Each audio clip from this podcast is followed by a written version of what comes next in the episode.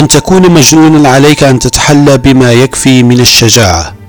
أن تدخل مناطق لطالما اجتهد البعض لتحذيرك من الوقوع فيها.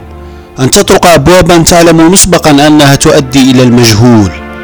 أحببت الجنون منذ صغري فكلما قيل لي ممنوع كنت ولا أزال أتحدى ذاك الذي تم منعه. الجنون مختلف عن الهبل تماما ربما يحمل منه الاندفاع.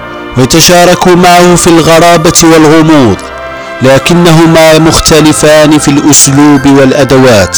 الجنون إبداع وسير في طرق غير معهودة بينما الهبل تدمير منهجي للذات والمحيط بلا أسباب ولا أهداف. أن تكون مجنونا مثلي عليك أن تخوض فيما يخاف منه غيرك أن تصر على شق طريقك بنفسك حتى عندما يقف العالم في وجهك ابقى المجنون الوحيد. ابقى ذاك المجنون الذي يتحدى الكل ويبقى واقفا لوحده.